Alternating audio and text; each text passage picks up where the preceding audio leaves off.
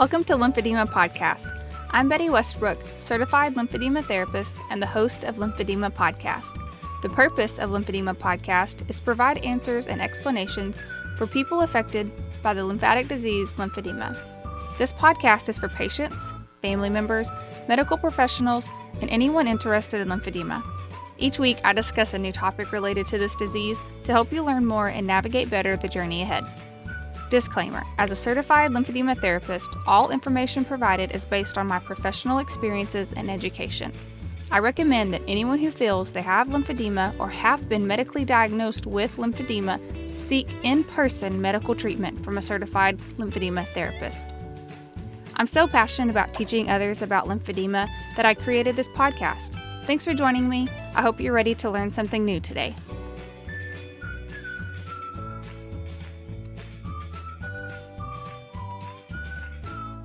Welcome to episode one of Lymphedema Podcast. I'm so excited to use this platform to help you learn more about lymphedema. If you're listening today, it's likely because you were recently told by your doctor that you have lymphedema. After the appointment, you probably started Googling, What is lymphedema?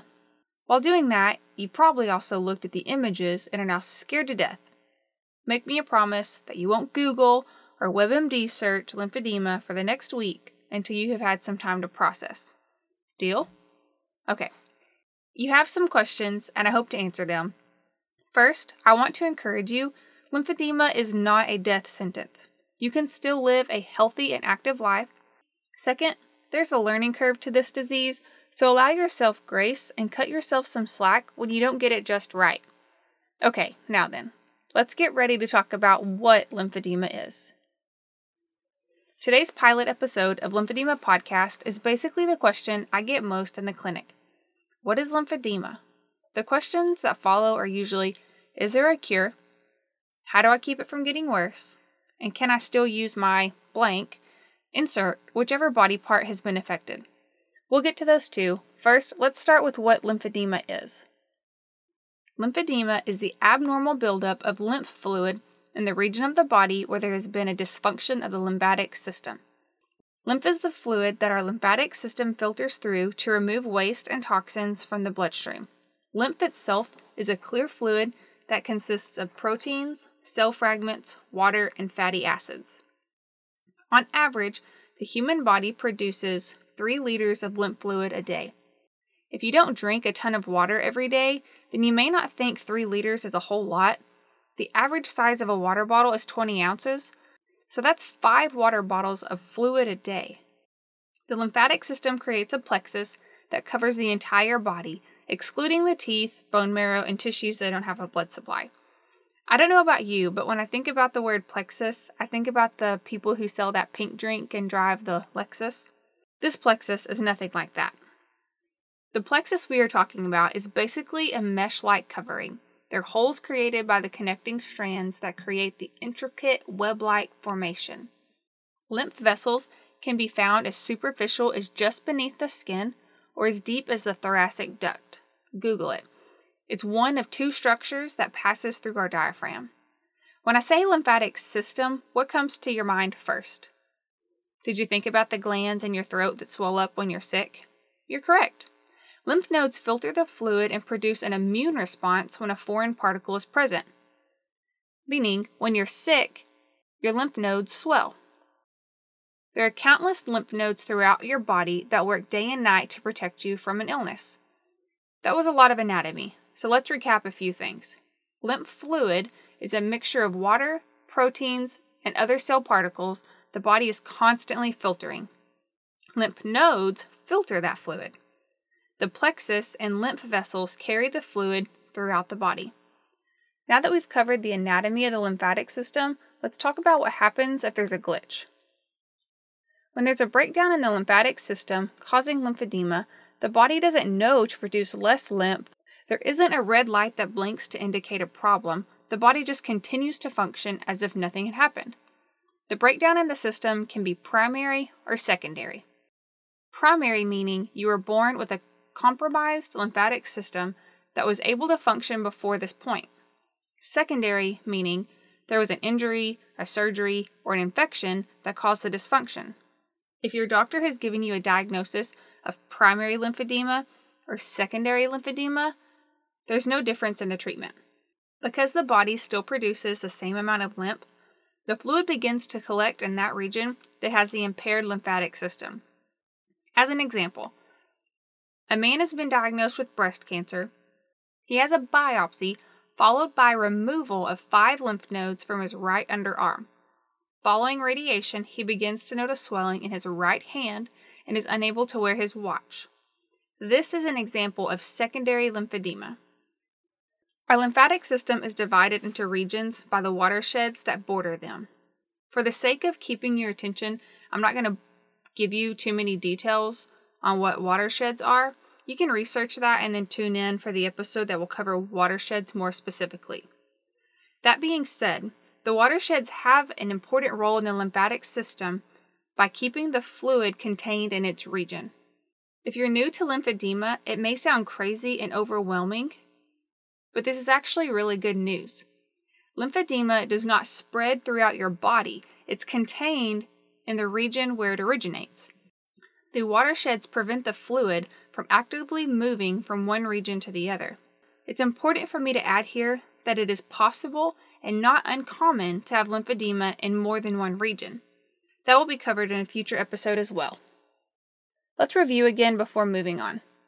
Lymph fluid is a mixture of water, proteins, and other cell particles the body is constantly filtering. Lymph nodes filter the lymph fluid. The plexus and lymph vessels carry the lymph fluid through the body. When there's a glitch in the system, fluid begins to accumulate in that region. Watersheds divide the body regions to keep the built up fluid from spilling over into another region. Another thing I want to review before moving forward are the differences in primary and secondary lymphedema. Primary is genetic or related to another disease you already have, and secondary is related to an injury or trauma to the skin that damages the lymphatic structures. So, finally, what I want to cover is what lymphedema is not. Lymphedema in the legs is often labeled as swelling because the lymphedema may decrease after rest or elevating your legs while sleeping. It's really common to think the swelling is caused by increased salt or being on your feet too long. Many doctors will prescribe a water pill with no long term decrease in swelling. Most of the time, people will take one or two water pills for a set amount of time just to find that the fluid is still there. Lymphedema is not the same as retaining fluid from increased salt intake. Because the lymph fluid is high in protein, the water pills don't decrease the amount of lymph fluid being retained. Yes, you will still pee more than before, but it's not removing the lymph. It's important to note that you can become dehydrated while taking water pills, so be sure to have plenty of water on hand. Lymphedema is not swelling from being on your feet too long. When the legs are involved, the swelling is usually at its worst by the end of the day because of gravity. Or after sleep is when it's the least, also because of gravity. Lymphedema in the arms is most common after breast cancer treatment or an injury. When you've had treatment for breast cancer, there are a few things you can do to take precaution. However, there's not much you can do to prevent the lymphedema. After a lumpectomy or lymph node biopsy, you are considered in stage zero. Stage zero does not have visible signs of swelling, but the lymphatic system has been compromised and has potential to retain lymph fluid in that limb. Lymphedema after breast treatment is not something that you cause by lifting your arms above your head or picking up a small child. It's the result of a damaged system and a side effect of cancer treatment. Before we close up here, I want to review this section of what lymphedema is not. It is not swelling that can be removed by taking a water pill or two.